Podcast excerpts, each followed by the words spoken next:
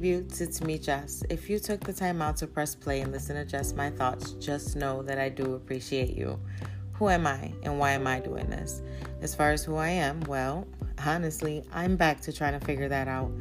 Life has hit me pretty hard these past few years, but more so this year, which I'm almost positive is the case for most of us.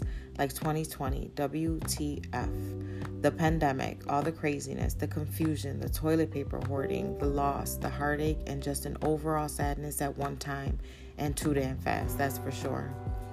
You take that unusual year and you mix it with the already unstable toxic relationships, friendships, the battling of depression and anxiety, hidden hurts and trauma. You know, the shit that slowly eats away at your soul but no one ever talks about. You start to lose yourself a little. Speaking for myself anyway, you lose your motivation and your drive. The sparkle you once had doesn't shine as bright anymore. Things like compromising your beliefs and constantly sacrificing your feelings for everyone else will have you feeling drained, empty, lost, and questioning who you are. But as much as every day can be a battle, I'm always determined to win.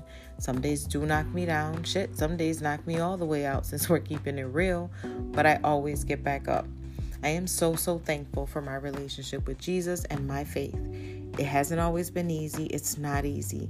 But that's where I lean in in prayer and praise during these worst and best of times.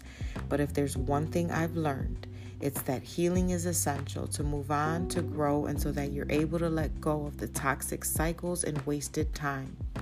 So I'm doing this because, well, honestly, it's just been pressed on me for a long time. This past year didn't just show me fear and pain. It gave me glimpses of who I am. It gave me strength I didn't know I had. My faith grew bigger and stronger, and so did Jesus' presence in my life. Writing is definitely my thing, but I have forgotten that I also have a voice, one that I haven't used in a long time. So me sharing is my way of healing. Me sharing is my way of spreading hope, faith, and a belief for better days, whether it be through my writing or from my voice. This is me. This is me healing. This is me sharing just my life and just my thoughts, real and raw. Thanks again, Buttes, for listening, and just know that I do appreciate you. Feel free to share your thoughts. Always love, Jess.